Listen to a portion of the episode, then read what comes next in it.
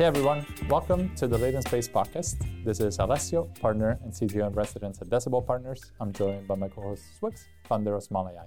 And today we have Dylan Patel, and welcome. So you're the author of the extremely popular SemiAnalysis blog. We have both had a little bit of claim to fame in breaking details of GPT-4. George Hotz came on our pod and talked about the mixture of experts thing, and then you had a lot more detail. Well, to be clear, I talked about mixture of experts in January. it's just people didn't really notice it. Yeah, I guess I don't know. you, you went into a lot more detail, and and I'd love to dig into some of that. Yeah, thank you so much. I've been doing consulting in the industry, semiconductor industry since 17. 2021, got bored, and in November I started writing a blog, and then like 2022 was good, and uh, started hiring folks for my firm, and then all of a sudden 2023 happens, and it's like the perfect intersection. I used to do data science, but not like AI, not really. Like multivariable regression is not AI, right? But also I've been involved in the semiconductor industry for a long, long time, posting about it online since I was 12, right? You know, all of a sudden this all kind of came to fruition. So it's cool to have the blog sort of blow up and uh, that way. I used to cover semis at Balyasny as well. And it was, for a long time, it was just the mobile cycle. Mm-hmm. And then a little bit of PCs, but like not that much. And then I, I, maybe some cloud stuff, you know, like public cloud, you know, semiconductor stuff. But it really wasn't anything until this this wave. And I was I was actually listening to you on one of the previous podcasts that you've done, and and it was surprising that high performance computing also kind of didn't really take off. Like AI is just the first form of high high performance computing that worked one of the theses I've had for a long time that I think people haven't really uh, caught on, but it's coming to fruition now, is that the largest tech companies in the world, their software is important, but actually having and operating a very efficient infrastructure is incredibly important. And so, you know, people talk about, you know, hey, Amazon is great, AWS is great because yes, it is easy to use and they've built all these things, but behind the scenes, they've done a lot on the infrastructure that is super custom that Microsoft, Azure, and Google Cloud just don't even match in terms of efficiency. If you think about the cost to rent out SSD space, so the cost to rent, you know, offer a database service on top of that, obviously, a cost to rent out a certain level of CPU performance, Amazon has a massive advantage there. And likewise, like Google spent all this time doing that in AI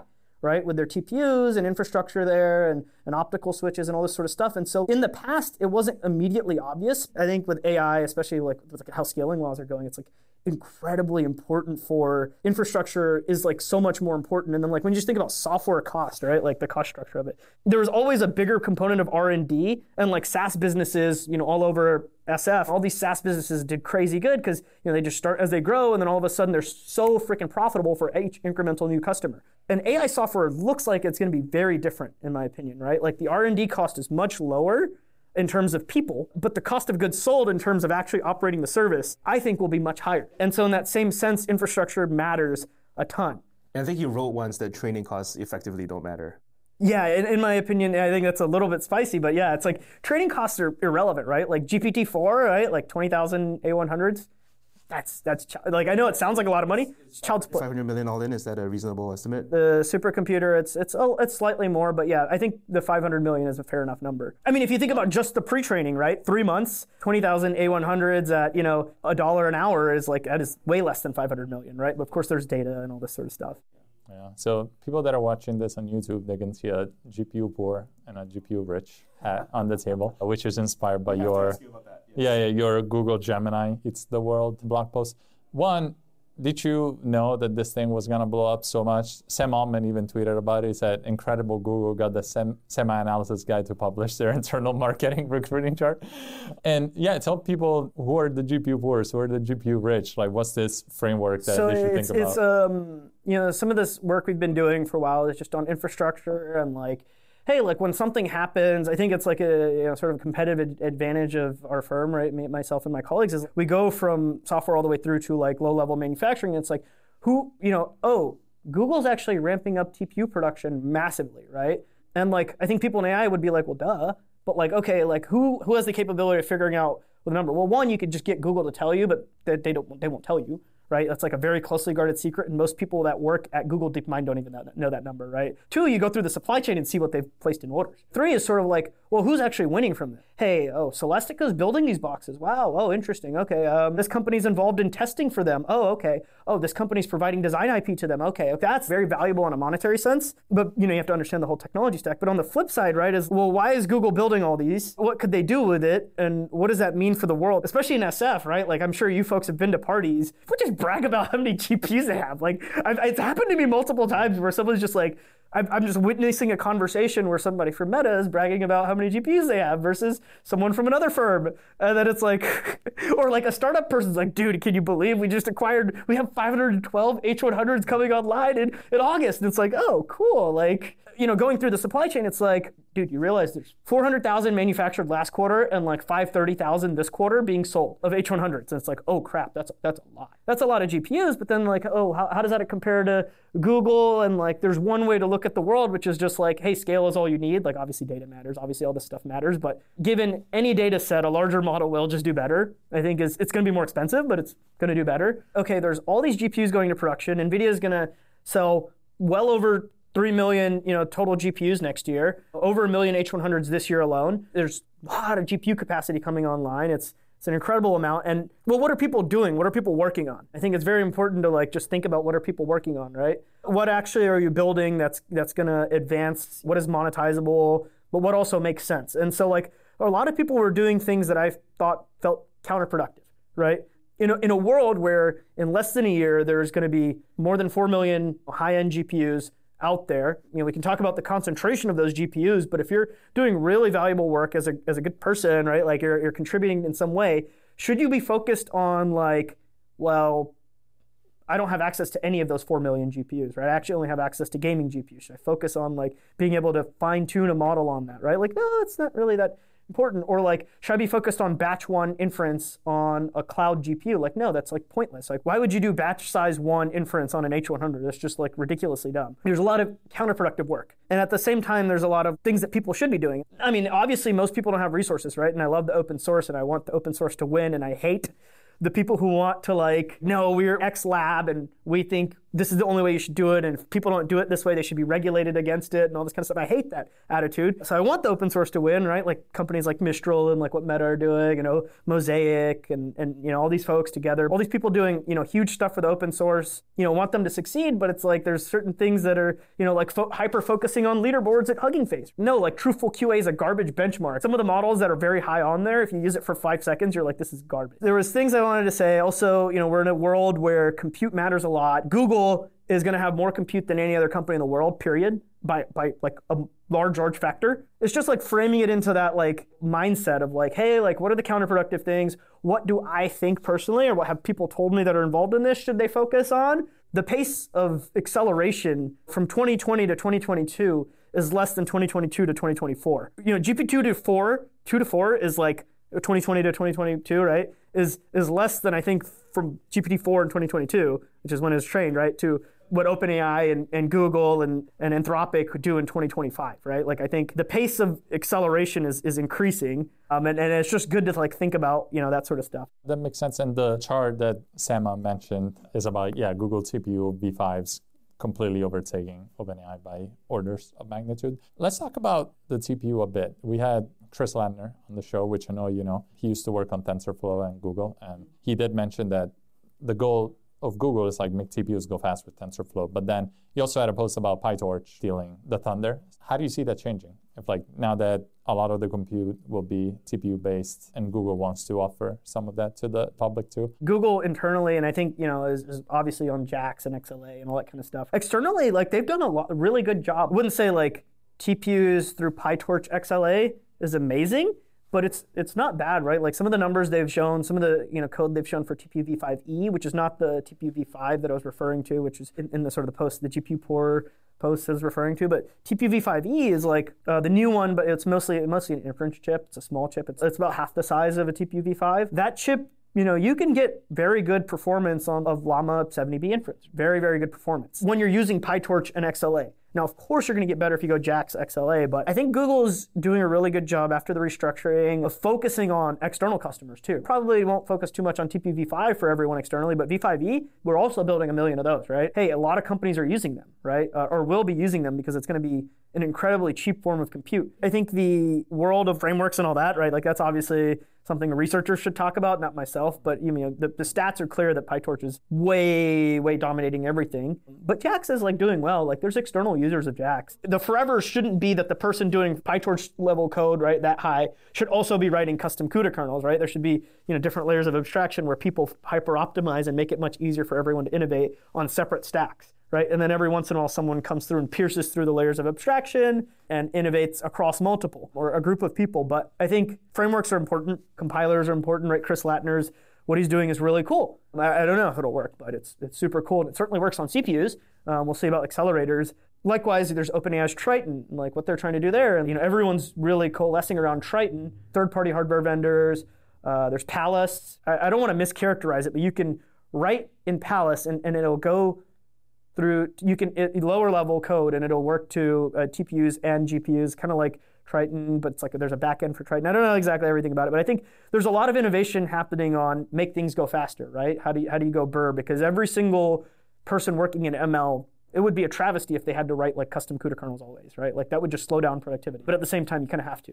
By the way, I like to quantify things when you say make things go per. Is there a target range of MFU that you typically talk about? Yeah, there's there's sort of two metrics that I like to think about a lot, right? So in training, everyone just talks about MFU, right? But then on inference, right, which I think is one LLM inference will be bigger than training, or multimodal, whatever, blah, blah, blah, inference will be bigger than training, probably next year, in fact, at least in terms of GPUs deployed. And the other thing is like, you know, what, what's the bottleneck when you're running these models? The simple, stupid way to look at it is training is, you know, there's six flops, floating point operations you have to do for every byte you read in, right? Every every parameter you read in. So if it's FP8, then it's a byte. If it's FP16, it's two bytes, whatever, right? on training. But on inference side, the ratio is completely different. It's two to one, right? There's two flops per parameter that you read in and parameters maybe one byte, right? Because it's FP8 or int8. But then when you look at the GPUs, the GPUs are very, very different ratio. The H100 has 3.35 terabytes a second of memory bandwidth, and it has 1,000 teraflops of FP16, bfloat 16, right? So that ratio is like, I, am sorry, I'm going to butcher the math here, and people are going to think I'm dumb, but 256 to 1, right? Call it 256 to 1 if you're doing FP16. And uh, same applies to FP8, right? Because, uh, yeah, anyways, uh, per, per, parameter parameter read to uh, number of floating point operations, right? Because if you if you if you quantize further, then you but you also get double the performance on that lower quantization. You know that that that does not fit the hardware at all. So if you're just doing LLM inference at batch one, then you're always going to be underutilizing the flops. You're only paying for memory bandwidth. And the way hardware is developing, that ratio is actually only going to get worse. H200 will come out soon enough, which will help the ratio a little bit, you know, improve memory bandwidth more than improves flops. Just like the A- A180 gig did versus the A140 gig. But then when the B100 comes out, the flops are going to increase more than memory bandwidth. And when future generations come out, and the same with AMD's side, right? MI300 versus 400. As you move on generations, just due to fundamental like semiconductor scaling,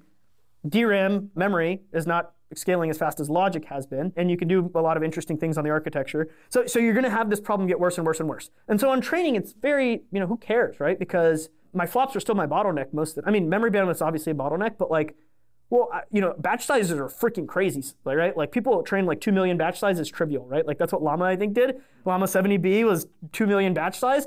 Unlike you talk to someone at one of the frontier labs and they're like, just 2 million? 2 million token batch size, right? That's crazy. Or sequence, sorry. But when you go to inference side, well, it's impossible to do, one, to do 2 million batch size. Also, your latency would be horrendous if you tried to do something that crazy. So you kind of have this like differing problem where on training, everyone just kept talking MFU, model flop utilization, right? How many flops? Six times the number of parameters, basically, more or less. And then what's the quoted number, right? So if I have 3, 312 teraflops out of my A100, and I was able to achieve 200. That's all, that's really good, right? You know, some people are achieving higher, right? Some people are achieving lower. That's a very important like metric to think about. Now you have like people thinking MFU is like a security risk. But on inference, MFU is not nearly as important, right? It's it's memory bandwidth utilization. You know, batch one is you know what memory bandwidth can I achieve, right? Because if as I increase batch from batch size one to four to eight to you know even 256, right, is sort of where the crossover happens on an H100 inference wise, where it's flops limiting you more and more. But like you, you should have very high memory bandwidth utilization. So when people talk about A100s, like 60% MFU is decent. On an H100s, it's more like 40, 45% because the flops increased more than the memory bandwidth. Uh, but people over time will probably get above 50% on, on H100, on MFU, on training. But on inference, it's not being talked about much, but MBU, model bandwidth utilization, is the important factor, right? So of my 3.35 ter- terabytes a second of memory bandwidth I have on my H100, can I get two? Can I get three? Right? That's the important thing. And and right now, if you look at everyone's inference stuff, so I, I dogged on this in the GPU poor thing, right? But it's like Hugging Face's libraries are actually very inefficient, like incredibly inefficient for inference. You get like 15% MBU on, on, on, on some configurations, like eight A100s and Llama 70B. You get like 15%, which is just like horrendous. Because at the end of the day, your latency is derived from what memory bandwidth you can effectively get, right? You know, so if, if, if you're doing Llama 70 billion, 70 billion parameters, if you're doing it int 8, okay, that's 70 uh, gigabytes a second, uh, gigabytes you need to read for every single inference, every single forward pass, plus you know the attention. But you know, again, we're simplifying it. 70 gigabytes you need to read for every forward pass. What is an acceptable latency for a user to have? I would argue 30 milliseconds per token. Some people would argue lower, right? But at the very least, you need to achieve human reading level speeds and probably a little bit faster because we like to skim to have a usable model for chatbot style applications. Now, there's other applications, of course, but chatbot style applications, you want it to be human reading speed. So 30 tokens per second, 30 tokens per second is 33, or uh, 30 tokens milliseconds per token is 33 tokens per second times 70 is, let's say 3 times 7 is 21, and then add two zeros, so 2100 gigabytes a second, right? To achieve human reading speed on Llama 70B, right? So one, you can never achieve Llama 70B human reading speed on, even if you had enough memory capacity on a model, on, on an A100, right?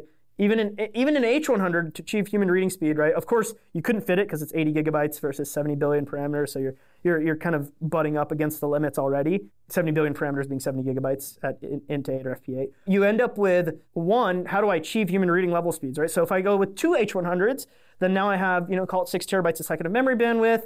If I achieve just 30 milliseconds per token, then I'm, you know, which is uh, 33 tokens per second, which is 30, times, you know, is three terabytes a second. Was it three, three times, uh, 21, 2.1 terabytes a second of memory bandwidth, then I'm only at like 30% bandwidth utilization.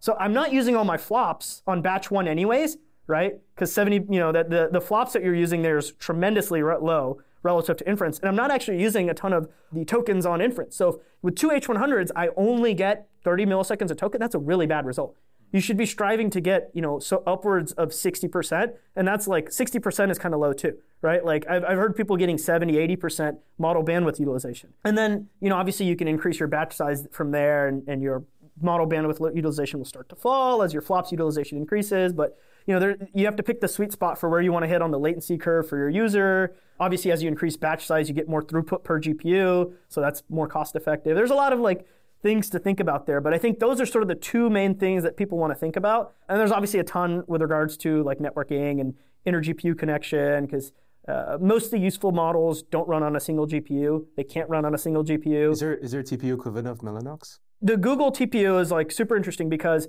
Google's been working with Broadcom, who's the number one networking company in the world, right? So Mellanox was nowhere close to number one. They had a niche that they were very good at, which was the network card the, the card that you actually put in the server, but they didn't do much. They didn't have they weren't doing successfully in the switches, right? Which is, you know, you connect all the network's cards to switches and then the switches to all the servers. So Mellanox was not that great. I mean, it was good. They were doing good, and NVIDIA bought them, you know, 19, I believe, or 18. But Broadcom has been number one in networking for decade plus. And Google partnered with them on making the TPU, right? So Google does a lot of the design, especially on the ML hardware side, on how you pass stuff around internally on the chip. But Broadcom does a lot on the network side, right? They specifically how to get really high connection speed between two chips, right? They've do they've done a ton there, and obviously Google works ton there too. But this is sort of Google's like less, less discussed partnership that's truly critical for them, and why Google's tried to get away from them many times. Their latest target to get away from Broadcom is 2027, right? But like you know, that's that's four years from now. Chip design cycle is four years, so they already tried to get away in 2025, and that failed.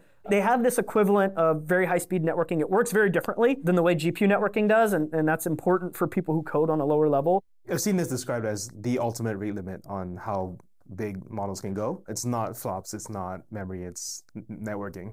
Like it has the, it has the lowest scaling law, it's like the lowest Moore's laws, and I don't know what to do about that because no one else has any solutions.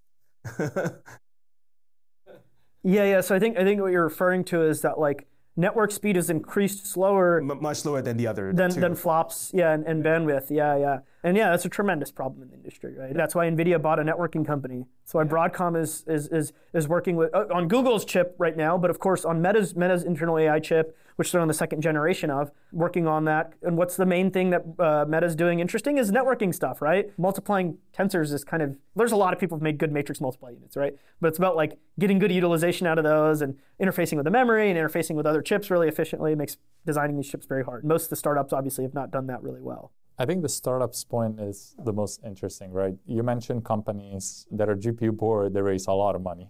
And there's a lot of startups out there that are GPU poor and did not raise a lot of money. what should they do? How, how do you see like the space dividing? Are we just supposed to wait for like the, the big labs to do a lot of this work with a lot of the GPUs? What's like the GPU poorest beautiful version of the of the article? OpenAI, who everyone would be like, oh yeah, they have more GPUs than anyone else, right? But they have a lot less flops than Google, right? That was the point of the like thing, and it was, but not just them. It's like, okay, you you you know, it's like a relative totem pole, right? Now, of course, Google doesn't use G- GPUs as much for training and inference. They they do use some, but mostly TPUs.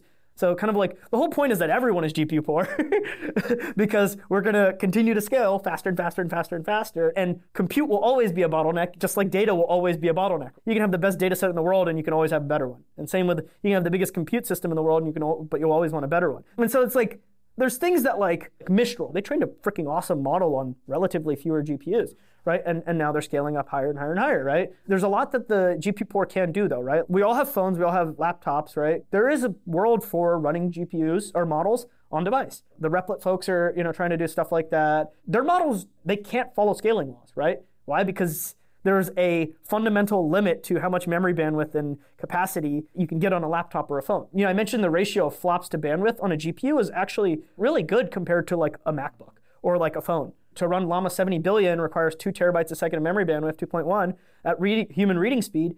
Yeah, but my phone has like 50 gigabytes a second. Your laptop, even if you have an M1 Ultra, has what like I don't remember, like a couple hundred gigabytes a second of memory bandwidth. You can't run Llama 70B just by doing the classical thing. So there's like there's stuff like speculative decoding. You know, Together did something really cool and they put it in the open source, of course. Medusa, right? Like things like that that are you know they work on batch size one, they don't work on batch size you know high. Um, and so there's like the world of like cloud inference, and so in the cloud it's all about what memory bandwidth and MFU I can achieve. Whereas on the edge, I don't think Google's going to deploy a model that I can run on my laptop to help me with code or help me with you know XYZ. They're always going to want to run it in the cloud for control. Or maybe they let it run on the device, but it's like only their Pixel phone. You know, it's kind of like a walled garden thing. There's obviously a lot of reasons to do other things for security, for openness, to not be at the whims of a trillion dollar plus company who wants my data, right? You know, there's a lot of stuff to be done there. And I think folks like Replit, they open source their model, right? Things like what, what like Together, what I just mentioned, right? That developing Medusa, that didn't take much GPU at all, right? That's they're very G- well, they do have quite a few GPUs. They made a big announcement about having 4,000 G- H100s. That's still relatively poor, right? When we're talking about hundreds of thousands of like the big labs. Uh, like OpenAI and, and so on and so forth, or millions of TPUs like Google. But still, they were able to develop Medusa with probably just one server, one server with eight GPUs in it. And its usefulness of something like Medusa, something like speculative decoding is, is on device, right? And that's what like a lot of people can focus on you know, people can focus on all sorts of things like that. I don't, I don't know, right? Like a new model architecture, right? Like, are we only going to use transformers? I'm pretty pilled to think like transformers are it, right? My hardware brain can only know something that loves hardware, right? People should continue to try and innovate on that, right? Like, you know, asynchronous training, right? Like that kind of stuff is like super, super interesting. I think it's Tim Dettmers. He had like this. Dettmers, the same guy as QLoRa. Yes, he had the swarm paper and PeDAL. Like, that research is super cool. The universities will never have much compute, but like, hey, to prepare to do things, to you know all these sorts of stuff. Like they should try to build you know super large models. Like you look at what Tsinghua University is doing in China. Actually, they open source their model to I think the largest like by perimeter count at least open source models. I mean, of course they didn't train it on much data, but it's like you know it's like still like you could do some still cool stuff like that. I don't know. I think there's a lot that people can focus on. One, scaling out a service to many many users. Distribution is very important. So figuring out distribution, right? Like figuring out useful fine tunes, right? Like doing LLMs that OpenAI will never make sorry for the crassness, a porn DALL-E 3, right?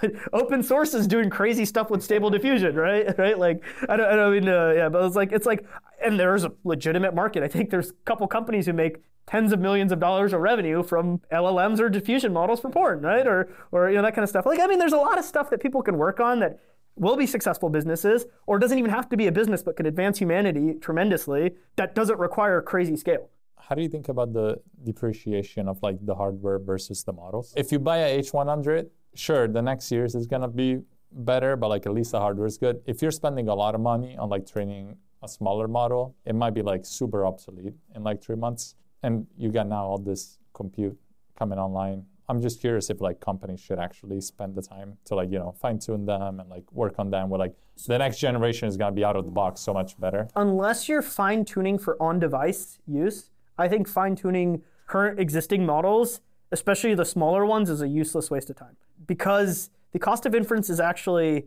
much cheaper than you think once you achieve good MBU and you batch at a decent size, which any successful business in the cloud is going to achieve. You know, and then and then two, fine tuning, like people are like, oh, you know, this 7 billion parameter model, if you fine tune it on a data set, is, is almost as good as 3.5, right? Why don't you fine tune 3.5 and look at your performance, right? And, and like, there's nothing open source that is anywhere close to 3.5 yet. There will be. People also don't don't quite grasp. Falcon was supposed to be Falcon 140B. Uh, It's it's less parameters than 3.5, and and also uh, I don't know about the exact token count, but I believe it. Do we know the parameters of 3.5? Um, it's not 175 billion. People keep saying this. No, Because we know three, but we don't know 3.5. 3.5. It's definitely smaller.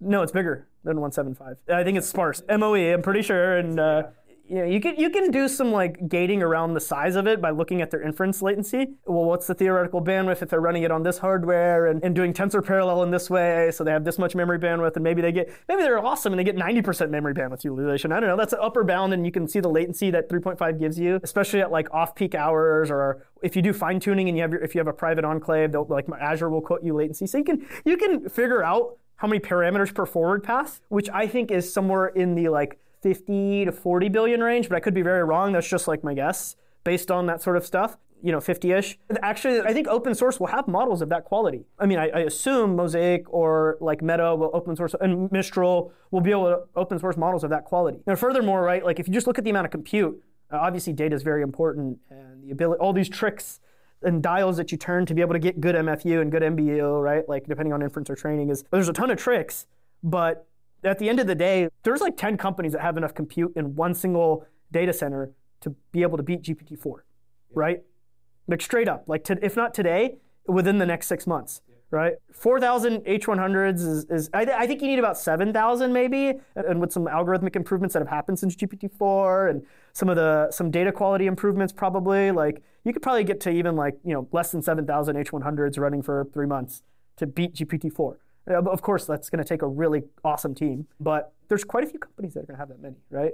Open source will match GPT-4, but then it's like, what about GPT-4 Vision, or what about you know uh, five and six, and you know all these kind of stuff, and like interact tool use and DALL-E, and like that's the other thing is like there's a lot of stuff on tool use that the open source could also do, that the the GPU poor could do. Um, I think there are some folks that are doing that kind of stuff, agents and all that kind of stuff. I don't know.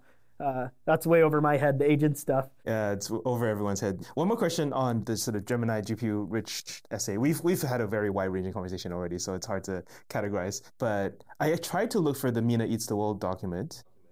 Oh, it's not public. No, no, no, no, no. no. You've read it. Yeah, I've, I I read it. So, so Noam Shazeer is like, I, I, I don't know. I think he's like The goat. the goat. Yeah, I think he's the goat. In one year, he published like switch transformers, like some some uh, attention is all you need, obviously. But he also did the speculative decoding stuff. Yeah, yeah, exactly. It's like it's like all this stuff that we were talking about today was like, hey, no. And obviously, there's other people that are awesome that were you know helping and all that sort of stuff. Meena eats the world was basically he wrote an internal document around the time where Google had Meena, right? But it was like he wrote it and he was like basically predicting everything that's happening now, which is that like large language models are going to eat the world, right? In terms of you know compute, and he's like the total amount of deployed flops within Google data centers will be dominated by large language models. But back then, a lot of people thought he was like silly for that, right? Like internally at Google. But you know now if you look at it, it's like, oh wait, millions of TPUs. You're right. You're right. You're right. Okay, we're totally d- getting dominated by like both you know Gemini training and inference, right? Like you know total flops being dominated by LLMs is completely right. So my question was, he had a bunch of predictions in there. Do you think there were any like underrated predictions that uh, may not have yet have come come true? Was he wrong on anything? Meena sucked, right? If you look at the total flops, right? Uh, you know, parameters times tokens times six, it's like tiny, tiny fraction of GPT-2, which came out just a few months later, which was like, okay, so he was right about everything, but like maybe he knew about GPT. I have no clue. OpenAI clearly was like way ahead of Google on LLM scaling even then. People didn't really recognize it back in GPT-2 days, maybe. Or the peop the number of people that recognized it was maybe hundreds, tens. So we talked the transformer alternatives. The other thing is GPU alternatives. The TPU is obviously one, but there's Cerebras, there's Graphcore, there's MatX, Lemurian Labs. There's a lot of them. Thoughts on what's real, who's alive, who's kind of like a zombie company walking? you know, I, I mean, I mentioned like transformers were the architecture that won out, but I think you know the number of people who recognized that in 2020 was, you know, as you mentioned, probably hundreds, right? You know, for natural language processing, maybe in 2019 at least, right? You think about a chip design cycle, it's like years, right? You know, so so it's kind of hard to bet your architecture on the type of model that develops. But what's interesting about all the first wave AI hardware startups, you know, this ratio of of memory, capacity, compute, and memory bandwidth, right? Everyone kind of made the same bet which is I have a lot of memory on my chip, which is A, really dumb because the models have grew way past that, right? Even Cerebras, right? I mean, uh, you know, like I'm talking about like GraphCore. It's called SRAM, which is the memory on chip. Much lower density, but much higher speeds versus, you know, DRAM, memory off chip. And so everyone was betting on more memory on chip and less memory off chip. And to be clear, right, for image networks and, and models that are small enough to just fit on your chip, that works. That is a superior architecture. But scale, right? Scale, scale, scale, scale. NVIDIA was the only company that bet on the other side of more memory bandwidth and more memory capacity external. Also, the right ratio of memory bandwidth versus capacity. A lot of people, like Graphcore specifically, right? They had a ton of memory on chip, and then they had a lot more memory off chip, but that memory off chip was a much lower bandwidth. Same applies to SambaNova, same applies to Cerebras. They had no memory off chip, but they they thought, hey, I'm gonna make a chip the size of a wafer, right? Like, you know, those guys, they're they're they're silly, right? Hundreds of megabytes. We have 40 gigabytes. There's no, you know, and then oh crap, models are way bigger than 40 gigabytes, right? You kind of as as uh, the ones that people deploy. Everyone bet on sort of the left side of this curve, right? The interesting thing is that these these new age startups like Lemurian, like MatX, I won't get into what they're doing, but they're making much more rational bets. I don't know, you know, it's, it's hard to say with a startup like it's going to work out, right? Uh, obviously, there's tons of risk embedded. But those, those folks, you know, Jay Dawani of Lemurian and like Mike and, uh, and, and, and Reiner, they understand models. They understand how they work. And if transformers continue to reign supreme, whatever innovations those folks are doing on hardware are going to need to be fitted for that. Or you have to predict what the model architecture is going to look like in a few years, right? You know, and, and, and hit that spot correctly. So that's kind of a background on those. But like now you look today, hey, Intel bought uh, Nervana, which was Naveen Rao's Mosaic ML. He started Mosaic ML and sold it to Databricks recently. He's obviously leading LLMs and stuff there, AI there. In- Intel bought that company from him and then shut it down and bought this other AI company. And, and now that company is kind of, uh, you know, got new chips. They're going to release a better chip than the H100 within the next quarter or so. AMD, they have a GPU, MI300 that will be better than the H100 in a quarter or so. Now, that says nothing about how hard it is to program it, but at least hardware-wise, on paper, it's better. Why? Because it's you know a year and a half later, right, than in the H100, or a year later than the H100, of course, and you know a little bit more time and all that sort of stuff. But they're at least making similar bets on memory bandwidth versus flops versus capacity, kind of following NVIDIA's lead. The questions are like, what is the correct bet for three years from now? How do you engineer that? Uh, and will those alternatives make sense? The other thing is, if you look at total manufacturing capacity, right, for this sort of bet, right, you need high bandwidth memory, you need HBM and you need large five nanometer dies, you know, soon three nanometer whatever, right? You need both of those components, and you need the supply, whole supply chain to go through that. We've written a lot about it, but you know, to simplify it, NVIDIA has a little bit more than half, and Google has like 30%, right, through Broadcom. So it's like the total capacity for everyone else much lower, and they're all sharing it, right? Amazon's Trainium and Inferentia, Microsoft's in-house chip, and you know you go down the list, and it's like Meta's in-house chip, and also AMD, and also all the, so all of these companies are sharing like a much smaller slice. Uh, their chips are not as good, or if they are, they're even though they're you know I mentioned uh, Intel and AMD's chips are better. That's only because they're throwing more money at the problem, kind of, right? You know, NVIDIA charges crazy prices. I think everyone knows that. Their gross margins are, pro- are insane. AMD and, and Intel and, and, and, others will charge more reasonable margins. And so they're able to give you more HBM and et cetera for a similar price. And so that ends up letting them beat NVIDIA, if you will, but their manufacturing costs are twice that in some cases, right? In the case of AMD, their manufacturing costs for MI300 are more than twice that of H100, and it only beats H100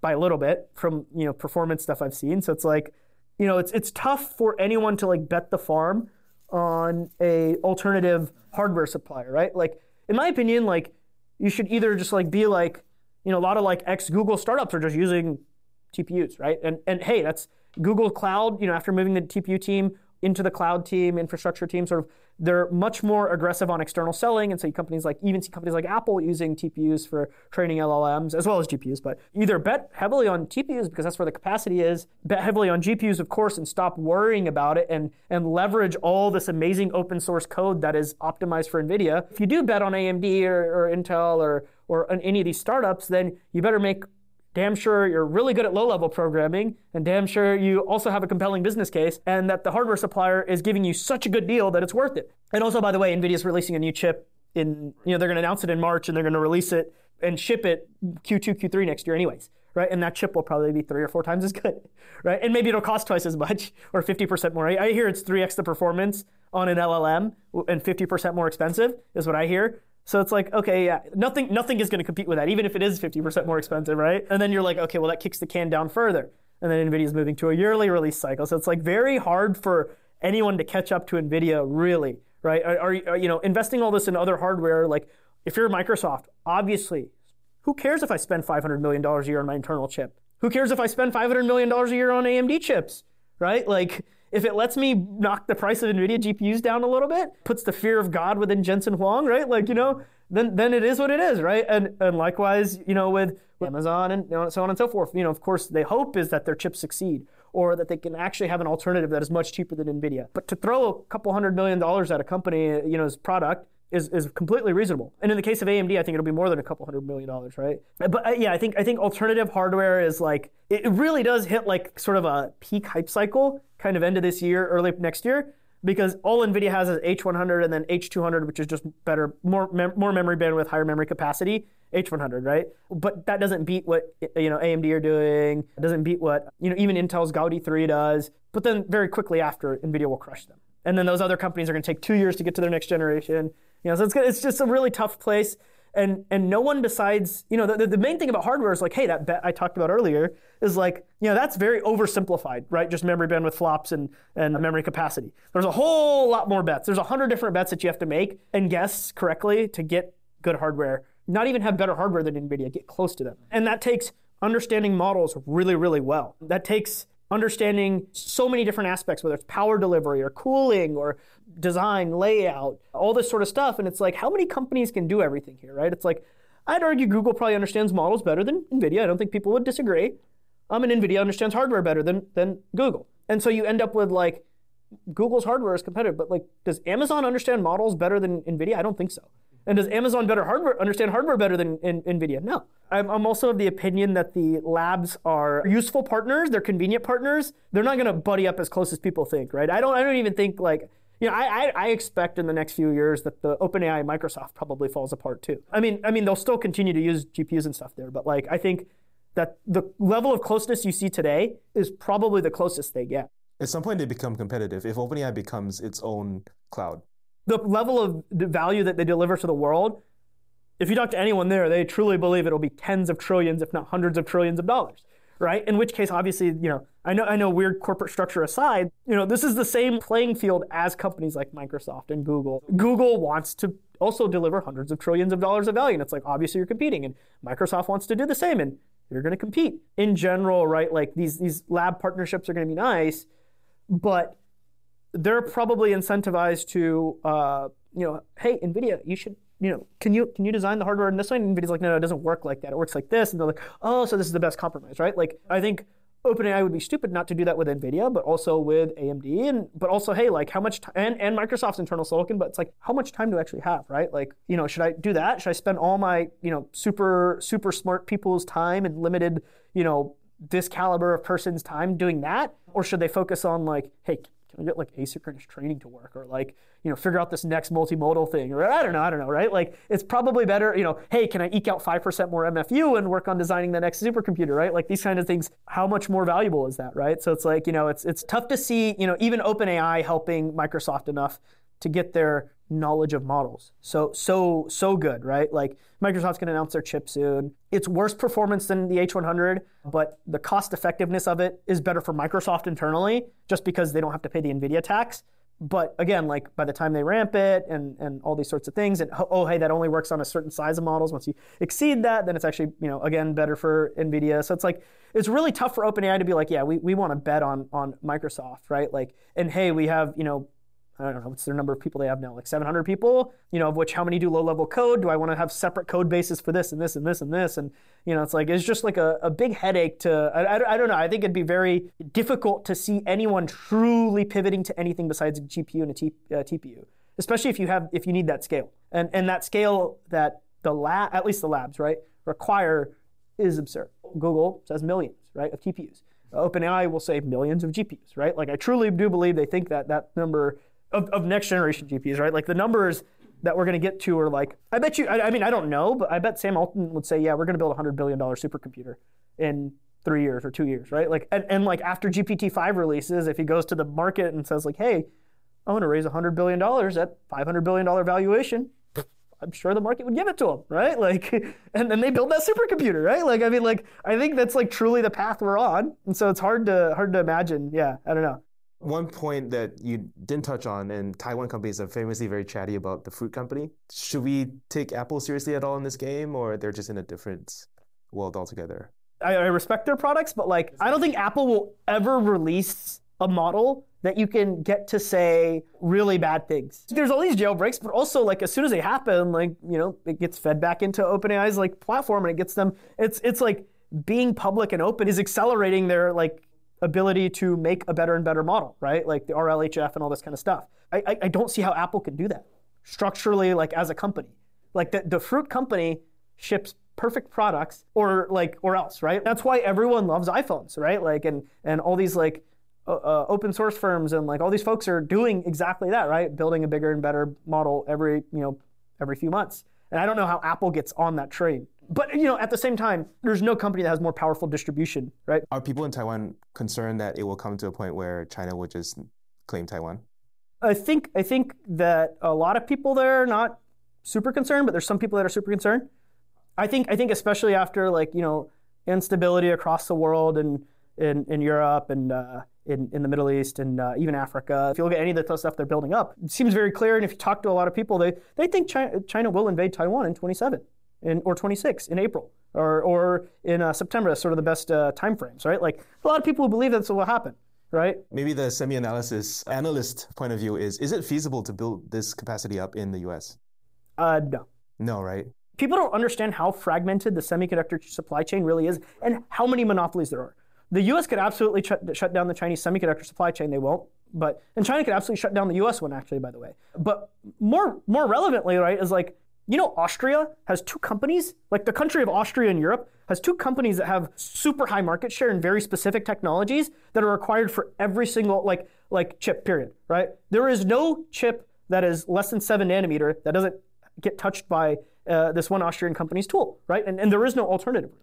And there's another Austrian, you know, and I, uh, it's it's and there's another Austrian company. Likewise, everything two nanometer and beyond will be touched by their tool. And it's like both of these companies are like doing well less than a billion dollars in revenue, right? So it's like you think it's so inconsequential. No, there's actually like three or four Japanese chemical companies. Same same idea, right? It's like the the supply chain is so fragmented, right? Like people only ever talk about where the fabs where, where they actually get produced, but it's like I mean, TSMC in Arizona, right? TSMC is building a fab in Arizona. It's it's quite a bit smaller than the fabs in, in, in, Taiwan, but even ignoring that, those fabs still have to ship everything to Taiwan back anyways. And also they have to get what's called a mask from Taiwan and get sent to get sent to Arizona. And by the way, there's these Japanese companies that make these chemicals that need to ship to, you know, like TOK and Shin-Etsu, and you know, it's like, and, and hey, it needs this tool from Austria, no matter what. It's like, oh wow, wait, actually, like the entire supply chain is just way too fragmented. You can't like re-engineer and rebuild it uh, on a snap, right? It's just like that. It's just complex to do that. Semiconductors are more complex than any other thing that humans do, without a doubt. There's more people working in that supply chain with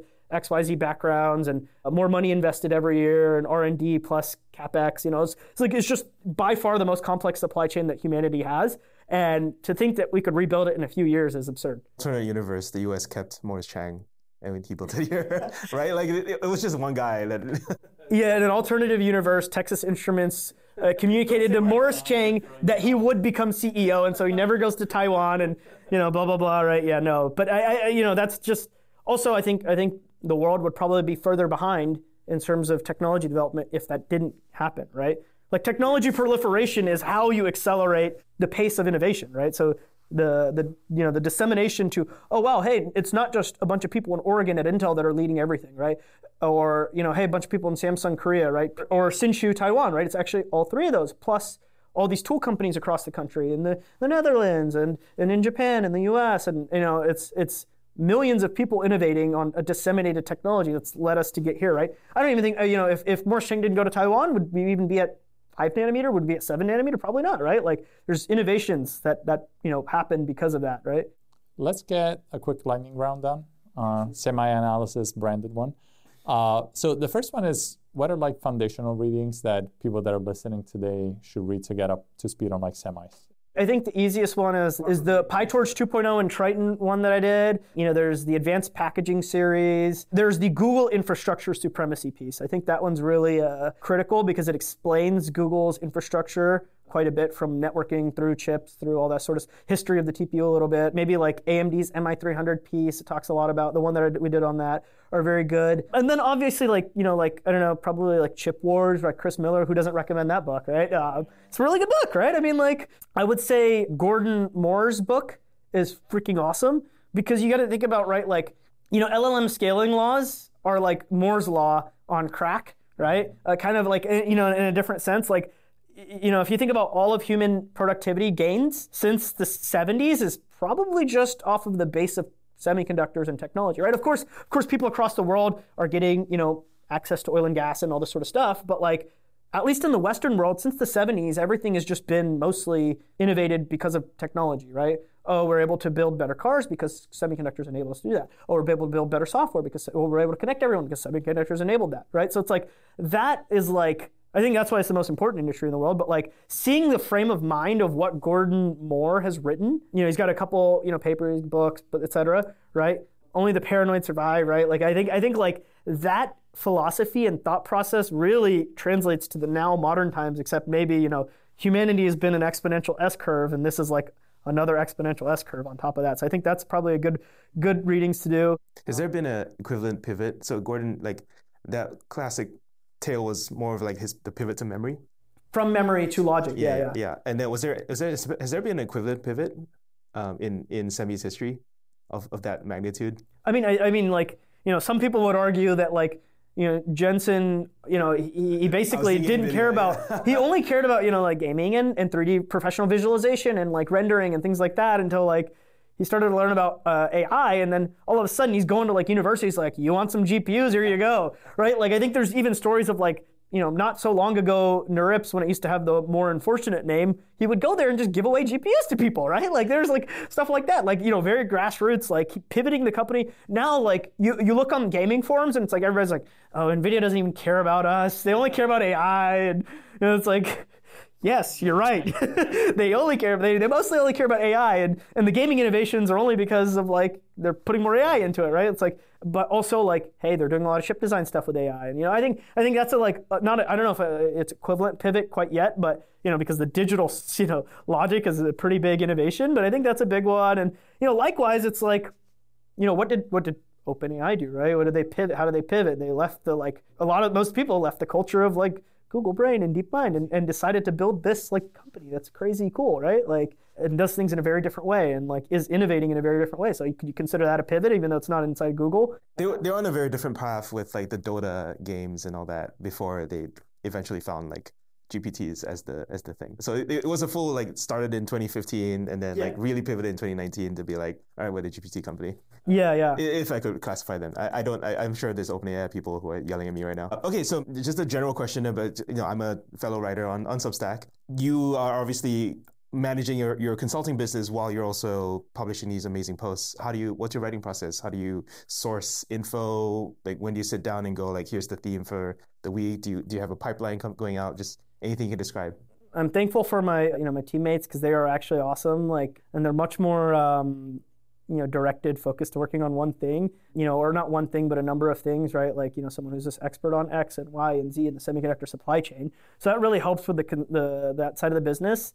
I most of the times only write when I'm very excited, or you know, it's like, hey, like we should work on this and we should write about this. So like, you know, one of the most recent posts we did was we explained the manufacturing process for 3D NAND, you know, flash storage, uh, gate all around transistors and 3D DRAM and all this sort of stuff because there's a company in Japan that's going public, Kokusai Electric, right? It was like, okay, well, we should do a post about this and we should explain this. But like, it's like, okay, we, we you know, and so Myron, he, he did all that work, Myron Xie, and, in most of the work, and awesome. But like, usually it's like there's a few like very long, in-depth back burner type things, right? Like that took a long time.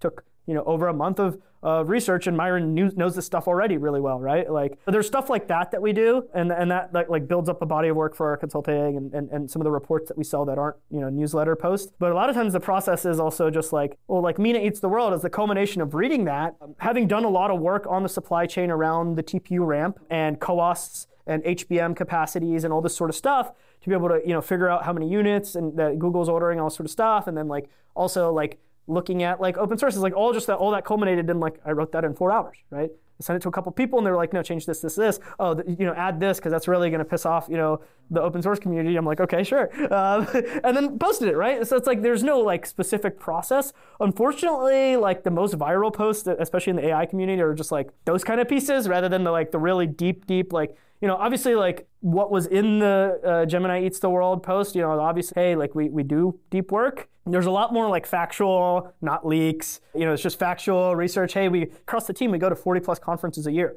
right? All the way from like a photoresist conference to a photomask conference to a lithography conference, all the way up to like AI conferences and you know all everything in between, networking conferences and piecing everything across the supply chain. So it's like that's like the true like work and like yeah i don't know it, it is sometimes bad to like have the inf- infamousness of you know only people caring about this or the GPT-4 leak or the uh, Google has no moat leak, right? It's like, but like you know that's just like stuff that comes along, right? You know, it's really focused on like understanding the supply chain and how it's pivoting and who's the winners, who's the losers, what technologies are inflecting, things like that. Where is the best place to invest resources? You know, sort of like stuff like that in, in accelerating or uh, capturing value, et cetera. Awesome. And to wrap, if you had a magic genie that could answer any question that would change your worldview, uh, what question would you ask? That's a tough one. Um, like you, you operate based on a set of facts about the world right now. Then there's maybe some unknowns where you're like, man, if I really knew the answer to this one, I would do so many things differently, or I would think about things very differently. So I'm of the view, at least everything that we've seen so far, is that large scale training has to happen in an individual data center with very high speed networking. Now, everything doesn't need to be all to all connected, but you need very high speed networking between all of your, uh, your chips, right? I would love to know, you know, hey, Magic Genie, how can we build artificial intelligence in a way that it can use multiple data centers of resources where there is a significantly lower bandwidth between pools of resources, right? Because that would instantly like one of the big bottlenecks is how much power and how many chips you can get into a single data center. So like a Google and OpenAI and Anthropic are working on this. And I don't know if they've solved it yet, but if they haven't solved it yet, then what is the solution? Because that will like accelerate the scaling that can be done by not just like a factor of 10, but like orders of magnitude because there's so many different data centers, right? Like if you, you know, across the world and, you know, oh, if I could pick up, you know, if I could effectively use 256 GPUs in this little data center here and then with this big cluster here, you know, how can you make an algorithm that can do that. Like I think that would be like the number one thing I'd be curious to know if, how, what, because that changes the world significantly in terms of how can we continue to scale. this amazing technology that people have invented uh, over the last you know five years. Awesome. Well, thank you so much for coming on, Dylan.